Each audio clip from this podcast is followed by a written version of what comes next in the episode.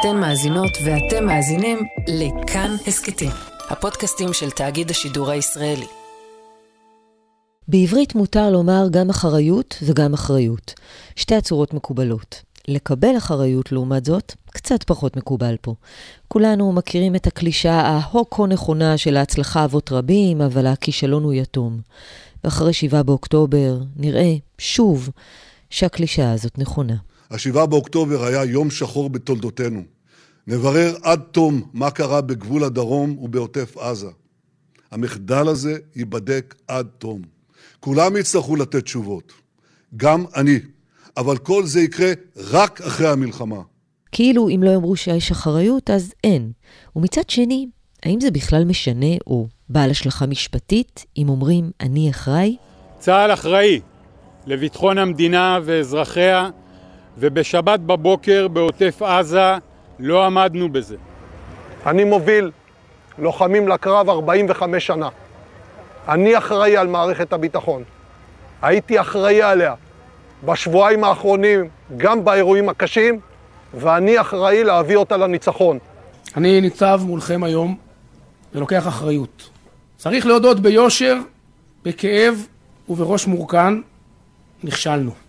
הנהגת המדינה ומערכת הביטחון נכשלנו בשמירה על ביטחון אזרחינו. אז מי אחראי? איך קובעים אחריות? מה היה בעבר ומה צפוי בעתיד? האם ואיזו ועדת חקירה תהיה, ואיך זה מסתדר עם הביקורת והתחקירים שיש כבר עכשיו? המון שאלות יש, ויש גם אורח מיוחד שיודע את התשובות. הוא היה שם, ראש ועדת בדיקה שסיימה את עבודתה ממש לאחרונה, וגם כשופט ופרקליט צבאי ראשי, והיום נציב הביקורת על הפרקליטות. פרופסור, אלוף במילואים, השופט בדימוס מנחם פינקלשטיין, פכו.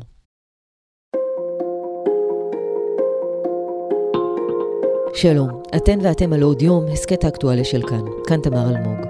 על העובדה שבדיקת מחדלים וועדות חקירה אמיתיות זאת לא נורמה מושרשת כאן, יעיד אולי יותר מכל הנתון שוועדת החקירה המוכרת או הזכורה ביותר, ועדת אגרנט, הייתה לפני כ-50 שנה.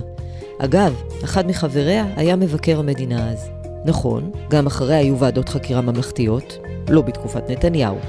היום טועים אם בכלל תוקם ועדת חקירה, על אף המחדל האדיר, ומבקר המדינה כבר התחיל בדיקה משלו, מה שעלול להתנגש עם ועדה, אם תוקם. אז הפרק מוקדש לנושא הזה, באחריות.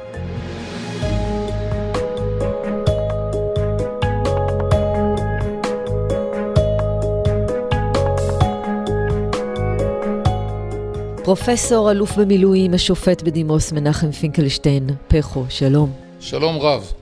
אנחנו היום מדברים על אחריות, שזה נושא שאתה עסקת בו בכל תפקידיך, כשופט, כפרקליט צבאי ראשי, היום נציב הביקורת על הפרקליטות, ולאחרונה כהתנסות מיוחדת בתור ראש ועדת הבדיקה שבדקה אחריות בעניין מחדל בריחת האסירים מכלא גלבוע. שישה אסירים הצליחו לפתוח ולפרוץ את הכספת של המקלחת, את הרצפה, ודרך אה, הקרקע הצליחו לצאת.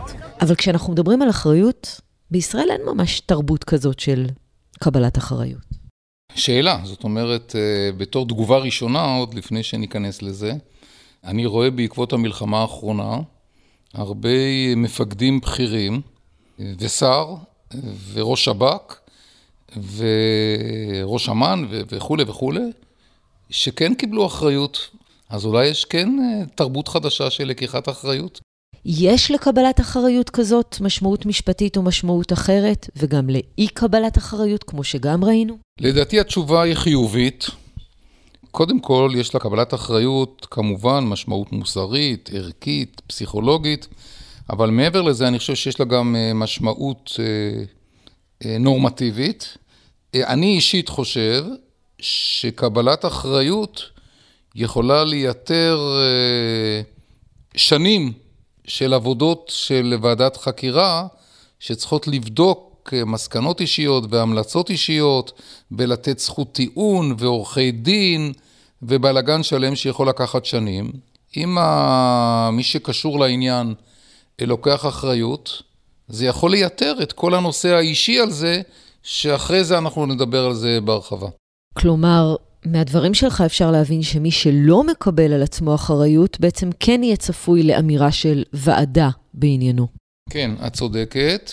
האמירה הראשונה שאני מדבר כרגע לאו דווקא ברמה המשפטית, אלא ברמה הציבורית, כלומר יש אחריות משפטית ויש אחריות ציבורית. ענייננו כרגע בתחום של האחריות הציבורית. בישראל, בעקבות מלחמות, נהוג שמי שקובע את זה, זה ועדת חקירה ממלכתית, או ועדת בדיקה ממשלתית, אם תרצי נדבר על ההבדל ביניהם. ועדת חקירה ממלכתית, למשל בעקבות מלחמת יום כיפור, ועדת אגרנט. למעלה מארבעה חודשים חוקרת הוועדה את נושא המחדל הביטחוני הקשור בהכנות למלחמת יום הכיפורים. אם היה מחדל, ואילו מחדלים היו במערך הביטחוני של מדינת ישראל ערב המלחמה ובמשך הקרבות. או בעקבות סברה ושתילה, ששר הביטחון אה, נאלץ להתפטר. נראה שראש הממשלה מצפה כי שר הביטחון יגיש את התפטרותו בהקדם וימנע ממנו את ההתלבטות אם להדיח אותו מתפקידו, כפי שממליצה ועדת כהן. בישראל קובעים את זה באמצעות אה, ועדות חקירה, ואם אדם לא לוקח אחריות, נגיד אה, אריק שרון לא רצה לקחת אחריות בעניין סברה ושתילה, אז uh, ממנים uh, ועדת חקירה ממלכתית, שזה יהיה עיקר העניין שלנו, על כל המשמעות של הדבר הזה, ולרבות גביית עדויות וקבלת מסמכים, ואחרי זה אם מוציאים אזהרות, אז uh, חקירות נגדיות ועורכי דין, וזה יכול לקחת שנים, ולא תמיד זה מוצדק. אתה אומר שאם יש מי שלוקחים אחריות, זה יכול לייתר, לפחות מבחינת הזמנים, את הבדיקה בעניינם, אבל ועדת חקירה, אתה חושב שצריכה לקום. נכון מאוד. אה, בעקבות מלחמה כזאת, צריכה לקום במדינה מתוקנת ועדת חקירה ממלכתית.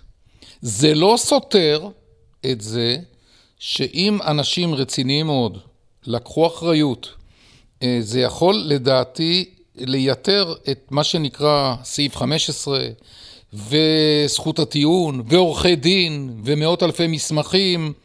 אה, בשביל מה מדינת ישראל צריכה את כל הדבר הזה אם אנשים אה, לוקחים אחריות? אבל זה במסלול האישי של המסקנות וההמלצות האישיות, כי הם בעצמם לקחו אחריות. אבל במסלול המערכתי, לדעת מה קרה, איזה המלצות צריך כדי לשפר, זה ברור שצריכה להיות. ואם הם מתפטרים?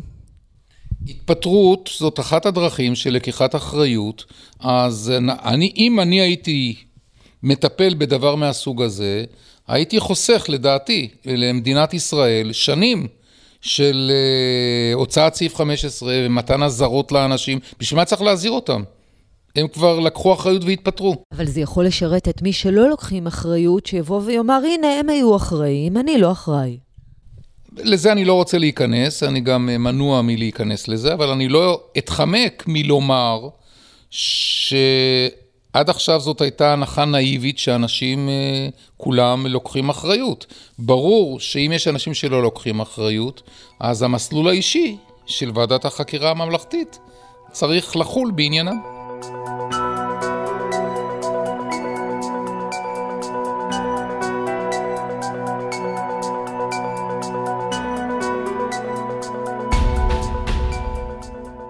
אז מיד נדבר על המנגנון הזה, על הפער בין ועדת חקירה ממלכתית לוועדת בדיקה ממשלתית כמו כזאת שעמדת בראשה, על הסמכויות, על היכולת לכפות על הממשלה להקים ועדה. אבל עוד קודם, יש בכלל הגדרה למה זה אחריות? המושג אחריות שהוא לא יורד מסדר היום הציבורי, במיוחד אחרי מלחמת אה, אוקטובר, היא מילה לא פשוטה, היא מילה מתעתעת. וכמו כל דבר חשוב, צריך להגדיר את הדברים. אני חושב שהדרך הכי טובה, שאני מצאתי לפחות, כדי להגדיר את הדברים, זה לבודד אותה מתוך אה, צמדים מסוימים, שאם אני אגיד אותם, פתאום יהיה יותר בהיר למה אני מתכוון. ראשון, אחריות משפטית לעומת אחריות ציבורית. כרגע ענייננו לא באחריות המשפטית וב... באדם שעובר עבירה ועומד לדין, גם שם קובעים אחריות. כשופט קבעתי אחריות. לא מתעסקים בזה. אנחנו עכשיו מתעסקים באחריות הציבורית. הבחנה שנייה חשובה לצורך העניין, מאוד חשובה. יש אחריות במובן של אשמה, כלומר, אתה לא בסדר, לעומת אחריות במובן של צריך לתת דין וחשבון. באנגלית זאת ההבחנה המפורסמת שבין responsibility לבין accountability. בעברית אומרים אחריות ואחריותיות, נכון? נכון. רק שאף אחד לא משתמש בזה. אבל לא משתמשים בזה, ואני מאוד לא אוהב את זה. אז לכן אני לא אומר את המילה אחריותיות. הדוגמה הכי טובה בעניין הזה זה מה שאמר אמיר אוחנה, היום יושב ראש הכנסת, בעקבות אירועי הר מירון.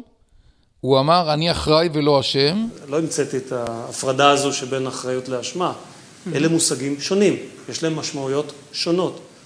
וכולם אז אה, צחקו, וזה הפך להיות אה, מושג, אחראי ולא אשם, אבל צריך לחשוב על זה.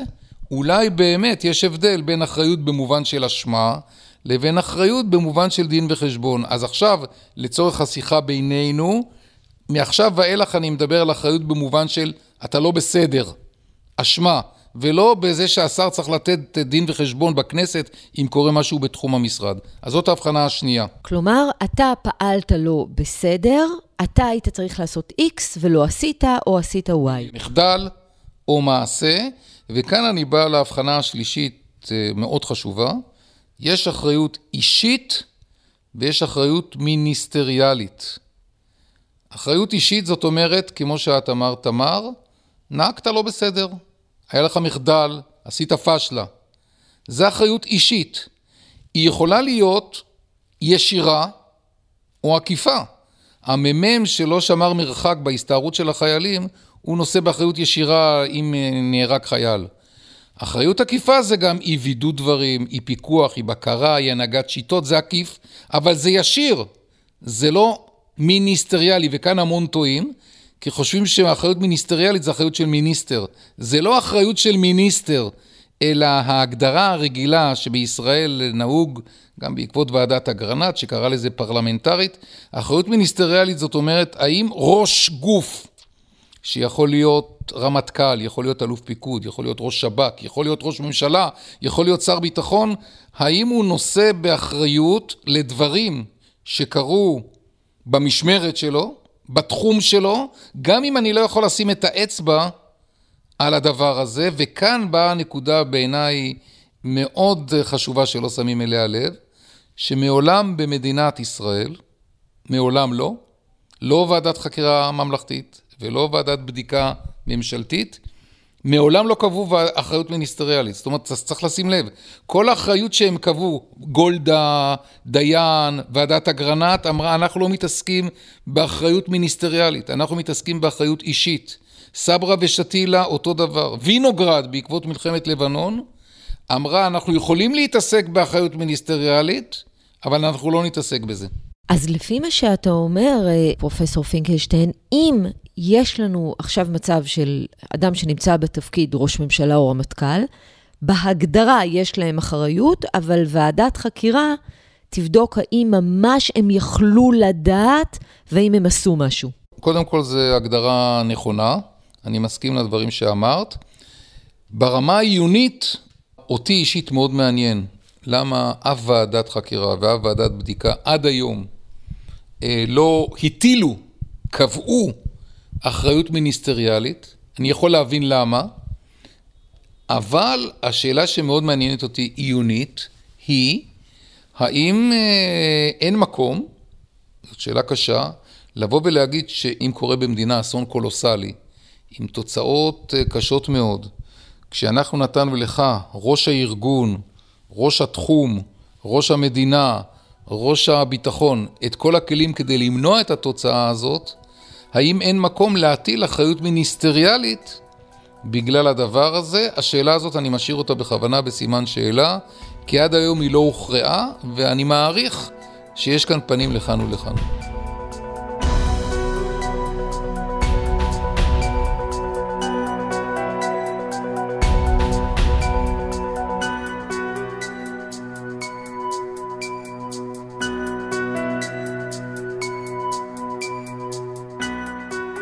כלומר, מה שאתה אומר, שעד היום לא קבעו כאמור אחריות מיניסטריאלית, אחריות שהיא רק מכוח זה שאם אתה בתפקיד או מנהיג, ברגע שיש תוצאה קשה, אתה אוטומטית אחראי. אז אתה אומר, השאלה אם זה שקרה כאן כזה אסון, לא אומר שזה אוטומטית כמעט צריך להביא לקביעת אחריות.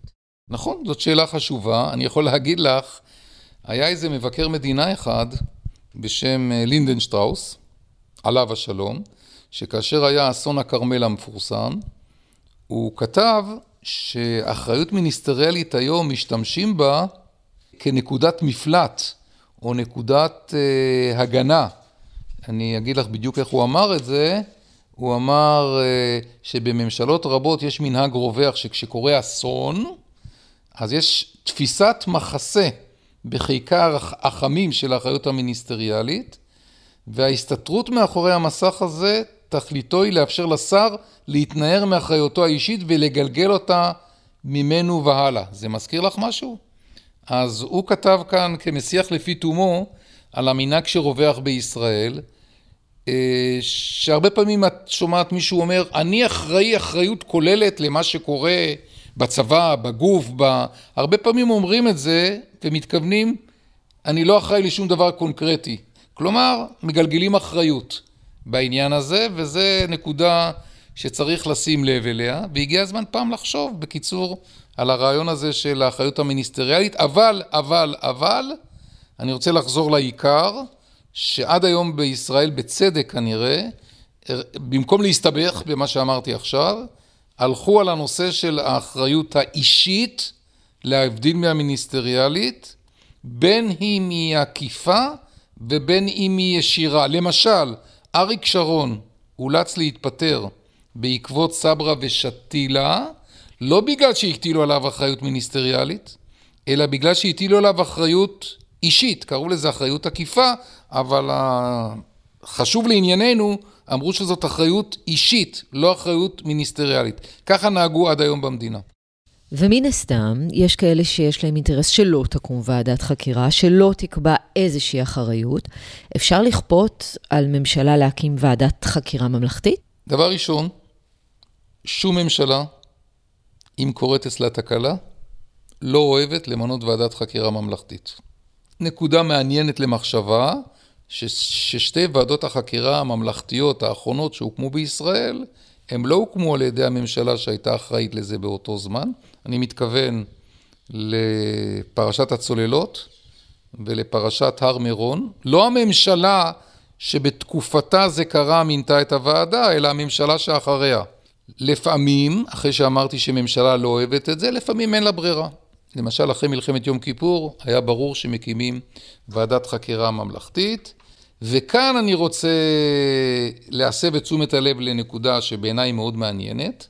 מצאו פעם פתרון ביניים, כלומר היה פעם ראש ממשלה בשם אולמרט, שכמו הרבה ראשי ממשלות לא רצה להקים ועדת חקירה ממלכתית בעקבות מלחמת לבנון. אמרו, וואלה, כזה אסון גדול, אז ככה חשבו שמלחמת לבנון היא כישלון עצום, חייבים למנות ועדת חקירה ממלכתית. אז הוא החליט הממשלה שלו החליטה לעשות את ועדת וינוגרד. אם כן, סוף סוף בודקים, אחרי הסאגה הגדולה, מסביב לעצם הקמתה, סוף סוף התכנסה היום ועדת וינוגרד לחקר מחדלי המלחמה, בלי תקשורת ובלי דיונים של ממש, נכון לרגע זה. תמר, זה לא ועדת חקירה ממלכתית, לא ממנה אותה נשיא בית המשפט העליון, אה, לא ממנים שם שופטים עליונים, ואז לקחו ועדה מכובדת ככל שתהיה, הלכו על צעד אחד פחות מדי, הסברתי לך עכשיו את הסיבה למה, אבל הוגש על זה בג"ץ, ובקושי בקושי, ברוב של ארבע נגד שלוש, החליטה בג"ץ שוועדת בדיקה ממשלתית וועדת חקירה ממלכתית זה בעצם אותן סמכויות. שלושה שופטים חשבו שזה לא ככה. אני אישית לא יודע אם היום בעקבות מלחמת אוקטובר, אם יחליטו לעשות ועדת בדיקה אה, ממשלתית, שאולי מישהו יכול לחשוב על לעשות את הדבר הזה, אני חושב שאחרי מלחמה מהסוג הזה צריך להקים ועדת חקירה ממלכתית, זה החלטת ממשלה, זה בא לנשיא בית המשפט העליון שצריך לקבוע את החברים, קובעים בדרך כלל שופטים של בית המשפט העליון, ובמובן מעשי, הייתי אומר, יש לה יותר מעמד. שאלה אחרת גם, האם חובה או לא חובה לקיים את ההמלצות של הוועדה, שעל זה נדבר אחר כך. אז עשית ספוילר, או פרומו, על זה באמת נדבר אחר כך. העניין הוא שלפי מה שאתה אומר, ואתה כאמור ישבת בראש ועדה, אי אפשר באמת לכפות על הממשלה, אלא הציבור יכול לדאוג שזה יקרה. קודם כל, התשובה הפשוטה היא, אי אפשר לכפות על ממשלה הקמת אה, ועדה. נקודה. ועובדה שהרבה ממשלות רצו להימנע מלהקים ועדות והצליחו. אבל יש מקרים שזה קשה להעלות על הדעת. זאת אומרת, היה ברור בעקבות מלחמת יום כיפור שיקימו ועדה. אחרי מלחמת לבנון היה גם ברור שיקימו ועדה, אלא שאז הייתה התחכמות מסוימת בזה שהקימו ועדת בדיקה אה, ממשלתית ולא ועדת חקירה. אבל התשובה הקצרה לשאלה שלך אי אפשר לכפות, אבל יש מקרים, איך זה קורה, האם זה בגלל לחץ הציבור, או מחאה, או שזה ברור שאי אפשר שלא לעשות את זה, למשל, אחרי אירועי אוקטובר 2000, אז היה בתקופת אהוד ברק, אם אני לא טועה, אז היה ברור שצריכים להקים ועדת חקירה ממלכתית, והקימו. ועדת אור, אז אם אחרי אירועי אוקטובר 2000, אפשר להניח מה יקרה אחרי, להבדיל כמובן, אירועי אוקטובר 2023, ואז נניח ויש ועדה. מה קורה עם המסקנות שלה, עם ההמלצות שלה, הן מחייבות? אתה גם שוב, אתה יכול לספר מניסיון אישי של הוועדה שממש עכשיו סיימתם אותה. זאת שאלה משפטית מעניינת מאוד. האם יש חובה לקיים המלצות אה, של ועדת חקירה? למשל, השופט העליון יצחק זמיר, אה, הדעה שלו היא נחרצת, אה, שכן, שמחייבות. האמת היא שיש גם פסיקה בעניין, אבל בתכלס צריך להבדיל בין המלצות מערכתיות לבין המלצות אישיות. אז כאן אני עושה כאן עוד הבחנה. המלצות אישיות, זאת אומרת, מה קובע, מה קורה אם ועדה קובעת שמישהו יתפטר? הוועדה ממליצה להפסיק את שירותו של הרמטכ"ל, רב-אלוף דוד אלעזר, להפסיק שירותם של ראש אגף המודיעין, האלוף אליהו זעירה, ושלושה קציני מודיעין בכירים, וממליצה שהאלוף שמואל גונן לא ישמש בתפקיד פעיל בצה"ל עד השלמת החקירה. ועדת אגרנט לא מוצאת... תאורטית אתה יכול לבוא ולהגיד, לפי הדעה שאומרת שאין חובה, אבל בישראל כבר יש מסורת שהתפתחה, שמקיימים אה, בדרך כלל המלצות אישיות, למשל ועדת אור, קבעה נגד שבעה שמונה מפקדים ובעלי תפקידים אה, המלצות אישיות, והממשלה כעבור שבועיים החליטה שצריך לדון בזה במהירות, והיא קיבלה את כל ההמלצות. סברה ושתילה אה, התפטר אריק שרון, אגרנט התפטר אה, הרמטכ"ל וראש אמ"ן ואלוף פיקוד דרום. אני יכול להביא דוגמה את הוועדה שאני עמדתי בראשה, את זה אני אומר גם עם קורט של אה, אי נחת, או יותר מזה. אני אתן לך דוגמה, שתי המלצות שלנו, אחת המלצה מערכתית ואחת המלצה אישית שלא התקיימו. המלצה אישית הייתה שיסיים את תפקידו, יודח, לא משנה איך שיקראו לזה, מפקד מחוז צפון של שירות בתי הסוהר עד 30 לספטמבר, כלומר עוד לפני המלחמה, ולא קיימו את ההמלצה הזאת, ולא הביאו את זה לממשלה. זו המלצה אישית שלא התקיימה. יכול להיות שעכשיו יסדירו את זה עם, ה... עם זה שיש כרגע מ"מ נציב שב"ס חדש, שאני מבין שהוא כן אה, מעביר מתפקידו את אה, אותו אלוף פיקוד, אבל זו דוגמה להמלצה אישית שלא התקיימה וזה לא בסדר. המלצה מערכתית שלא התקיימה, אנחנו כתבנו שלא בסדר שלמשטרת ישראל או לשב"ס יהיה מ"מ, ממלא מקום בראשה. למה? כי כל העדים שהעידו בפנינו, לרבות שרים ולרבות אה, גונדרים ואחרים, אמרו שהיה חמור מאוד המצב שלמשטרת ישראל לא היה שנתיים וחצי מפכ"ל קבוע, ולשב"ס לא היה שנתיים וחצי נציב שב"ס קבוע. אז כתבנו שצריך למנות מישהו קבוע ולא מ"מ. אם את אה, זוכרת, אז לפני כחודש החליטה ממשלת ישראל למנות מ"מ נציב שב"ס. דוגמה להמלצה מערכתית, להבדיל מאישית, שלא התקיימה. בקיצור, בדרך כלל המסורת היא שמקיימים המלצות במיוחד אישיות. מערכתיות, אני חייב לומר שהרבה פעמים אה, לא מקיימים אותן, כי זה כבר יותר מסובך, והן מונחות למעצבה אה, באיזשהו מקום. יש חשיבות רבה מאוד לקיומם של המלצות של ועדות חקירה, ואם לא ממלאים המלצות של ועדת חקירה, זה תקדים מסוכן.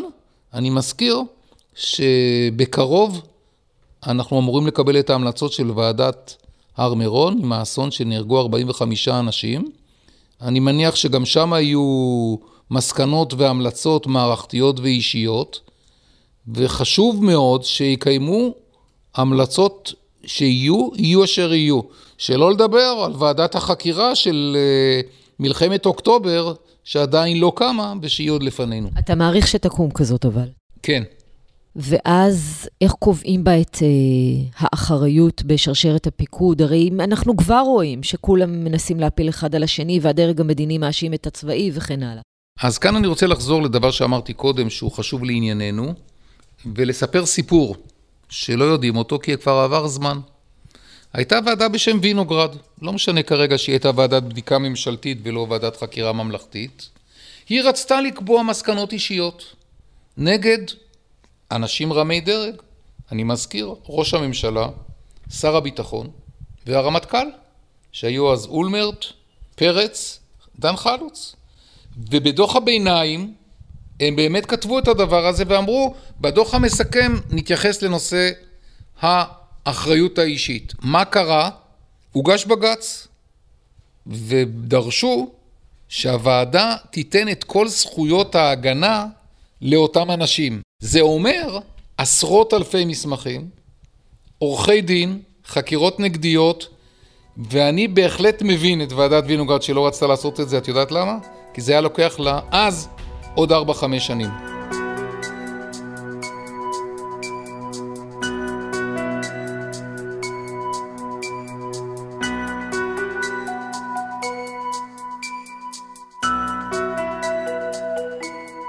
אם אנחנו מדברים על זמנים, הוועדה שאתה עמדת בראשה לבחינת בריחת המחבלים מכלא גלבוע, מהעדות הראשונה עד הדוח הסופי לקח שנה וחצי. זה מאוד מהיר בזמנים של ועדות. למה עבודה של ועדות אחרות נמשכת כל כך הרבה זמן? לפעמים זה שנים עד שמוגשות המסקנות. זאת שאלה טובה. אני חייב לומר שיש, למען הצדק ההיסטורי, יש ועדות, לרבות ועדות חקירה ממלכתיות, שפעלו מהר מאוד. למשל, אה, בעקבות רצח רבין, עמד בראשה שמגר, שהוא היה מאוד יעיל, ושם למרות שהיו אזהרות אישיות, ראש שב"כ ואחרים, זה הלך מאוד מהר. למשל, הטבח בחברון, זה הלך מאוד מהר, למרות ששם לא הוציאו אזהרות. יש ועדות שיותר מתעכבות, ועל כל ועדה צריך אה, להבין למה, אבל אני רוצה לקשר את זה למה שאמרתי קודם. ועדת וינוגרד אמרתי שאני מבין אותם, כי אם הם היו מסתבכים בהוצאת אזהרות לפי סעיף 15, אז אה, זה היה להם עוד 3-4 שנים אה, עבודה. והם רצו להימנע מזה, אז הם אמרו, את זה לא אמרתי קודם, אז הם אמרו, אוקיי, אז לא נוציא מסקנות והמלצות אישיות. אני אמרתי לך, תמר, קודם, שאם במלחמה האחרונה ראינו כל כך הרבה אנשים שלקחו אחריות, ושאלת אותי אם יש משמעות נורמטיבית לדבר הזה, אני מזכיר, ואני אמרתי לך שכן, כי הדבר הזה יכול לייתר את ההתבחבשות, או לא יודע איזה מילה אחרת למצוא, במשך שנים, כשאנשים באים ולוקחים את האחריות, ואז זה מונע את הדבר הזה. אבל מה? צריך לקחת אחריות. זה משפט מפתח, צריך לקחת אחריות. כמי שגם היה פרקליט הצבאי הראשי, מה עמדתך בוויכוח הזה שהיה בין מבקר המדינה לבין הרמטכ"ל, שנזכיר, מבקר המדינה התחיל בעצם לבדוק את אה, מחדל 7 באוקטובר, והרמטכ"ל ביקש לחכות עם זה. הייתי עושה כאן שתי הבחנות.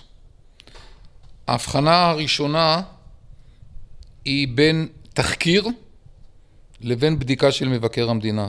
שימי לב שעד עכשיו דיברנו על ועדות חקירה וועדות בדיקה, לא דיברנו על ביקורת המדינה ועל תחקירים שגם זה מושג שעניינו בדיקה של דברים שקרו בעבר. עכשיו, תחקיר זה צורך חיוני של גוף צבאי. למה? כי זה דיני נפשות. אני חייב לתחקר עכשיו מה שקרה ב-7 לאוקטובר, כי מה שקרה בעזה יכול חס וחלילה להתרגש עלינו גם אה, בלבנון ובצפון. אז תחקיר זה דבר חיוני. אז ההבחנה הראשונה שעשיתי היא בין תחקיר לבין ביקורת המדינה. כאן אני בא להבחנה השנייה, והיא ההבדל בין ביקורת המדינה לבין ועדת חקירה ממלכתית, וכאן אני עונה לשאלה שלך לעניין הוויכוח. קודם כל, ועדת חקירה ממלכתית יש לה יותר סמכויות משמעותיות מאשר למבקר המדינה. א', ב', הנוהג בישראל הוא שמלחמות או אירועים אסוניים נבחנים באמצעות ועדת חקירה ממלכתית. אפילו אסון הר מירון, באה הנשיאה המנוחה מרים נאור ואמרה אם אני, יש לי ועדת חקירה ממלכתית, אז אני חוקרת את זה ולא מבקר המדינה. עכשיו, אני רוצה להסב את תשומת הלב לאיזשהו בלבול. נגיד הרמטכ"ל, כשכתב לביקורת המדינה שאני מתנגד אה, לביקורת המדינה כרגע, אז הוא אמר בגלל שבזמן אמת אין תקדים לזה שיש ביקורת המדינה, ובגלל שזה יסיח את דעת המפקדים. הכל טוב ויפה, אבל אני רוצה להסב את תשומת הלב לעוד דבר מאוד חשוב, והוא שלדעתי יש קושי שתהיה ביקורת מדינה כאשר לכל העם או לרוב העם ברור שצריכה לקום ועדת חקירה ממלכתית. כלומר, צודקים אלו שטוענים שעצם העובדה שמבקר המדינה נכנס כבר לתמונה, זה יכול לפגוע באפשרות שתהיה ועדת חקירה ממלכתית, אולי אפילו נועד לשם כך. אני כרגע אה, מדבר בתחום של תום הלב. זאת אומרת, אין לי ספק בתום ליבו של מבקר המדינה, שהוא רוצה כנראה לבדוק אה, דברים לא בסדר שקרו, ואני מבין את זה ויש לו סמכות. הנושא הוא שיקול הדעת. עכשיו, אני גם לא רוצה להתייחס ישירות לתזה שאולי בכלל רוצים אה, להקים ביקורת מדינה כדי למנוע ועדת חקירה ממלכתית. אני חושב שאני מנוע מלהתייחס לאפשרות הזאת, כי אני כאמור בתחום תום הלב. אני אומר דבר אחר, דומה אבל שונה. אני אומר, לא שזה ימנע את הקמת ועדת חקירה ממלכתית, אלא שאם אמורה להיות ועדת חקירה ממלכתית, עדיף למנוע את הכפילות, כמו שעשתה מרים נאור בהר מירון, היא פשוט אמרה למבקר המדינה, אדוני, אתה לא בודק שיש ועדת חקירה ממלכתית. למה? כי זה מונע כפילות, ועוד פעם, מבלי להתייחס לאפשרות שעושים את זה בכוונה. שזאת אפשרות מעניינת מאוד. אני מסכים שזאת אפשרות מעניינת, אבל אני מנוע מלהתייחס לאפשרות הזאת. את החקירה של הצבא, אגב, תוך כדי את עצמו, את הבדיקה של הצבא, אה, את עצמו תוך כדי, יש כאלה בדרג הפוליטי והמדיני שמנסים דווקא לצייר כניסיון להתחמק. מה הם בודקים עכשיו זה כדי להתחמק מאחר כך. אה, אני יכול להבין את הטענה הזאת, לכן לפי דעתי מאוד צריך להקפיד שיתחקרו רק את הדברים שטעונים תחקור, את הדיני נפשות, את הדברים שנחוצים והם באמת נחוצים לצבא. כדי לדעת איך להציל ואיך להגן על מדינת ישראל הלאה. כי גם כוח רדואן יכול לפלוש. אני חייב לתחקר את עצמי, מי לא היה בסדר ומה לא היה בסדר. זה חיוני מאוד לצבא שמכבד את עצמו, וזה מנשמת אפו של הצבא. דיברנו הרבה על אחריות ועל ועדות החקירה, ועדות הבדיקה וכן הלאה. לא דיברנו, לא הספקנו לדבר על התפקיד הנוכחי שלך כנציב הביקורת. אה, על הפרקליטות, אבל ברור שגם בתפקיד הזה מן הסתם עולה שאלה של אחריות והטענות שתמיד זורקים אחריות על אחרים. המילה אחריות היא מילה דרמטית.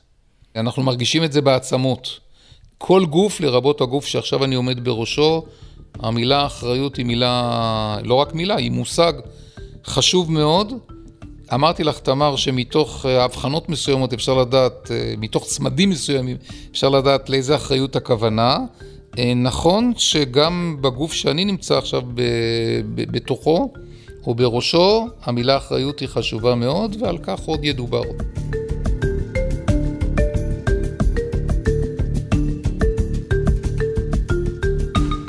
פרופסור, אלוף במילואים, השופט בדימוס, מנחם פינקלשטיין פכו, תודה רבה לך. תודה רבה לך, ומקווה שהדברים יתקבלו על הדעת. שהם יהיו אחראים. את אמרת.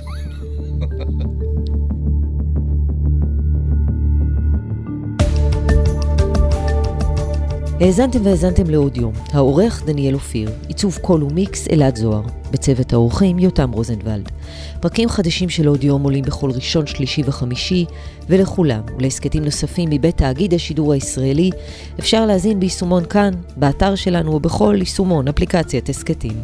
מוזמנים בחום גם לעקוב אחרינו וללחוץ על כפתור ההרשמה כדי שלא תפספסו אף פרק. אותנו אפשר להשיג בקבוצת כאן הסכתים בפייסבוק או בחשבונות שלי בפייסבוק או בטוויטר. כאן תמר אלמוג, שנדע כולנו בשורות טובות.